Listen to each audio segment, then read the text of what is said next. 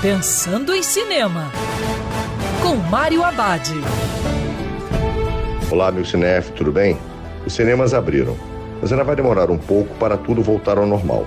Enquanto isso, uma boa pedida é assistir em casa o western Relatos do Mundo, com o ator Tom Hanks. Na trama, cinco anos após o fim da Guerra Civil, o capitão Jetson Kidd cruza o caminho de uma menina de 10 anos, levada pelo povo Kiowa. Forçado a voltar para sua tia e tio, Concorda em escoltar a criança através das planícies do Texas.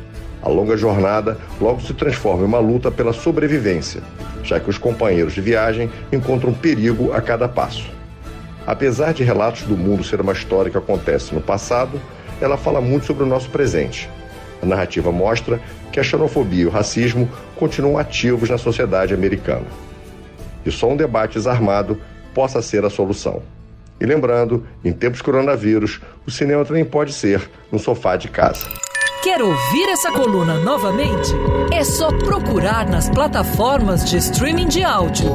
Conheça mais dos podcasts da Band News FM Rio.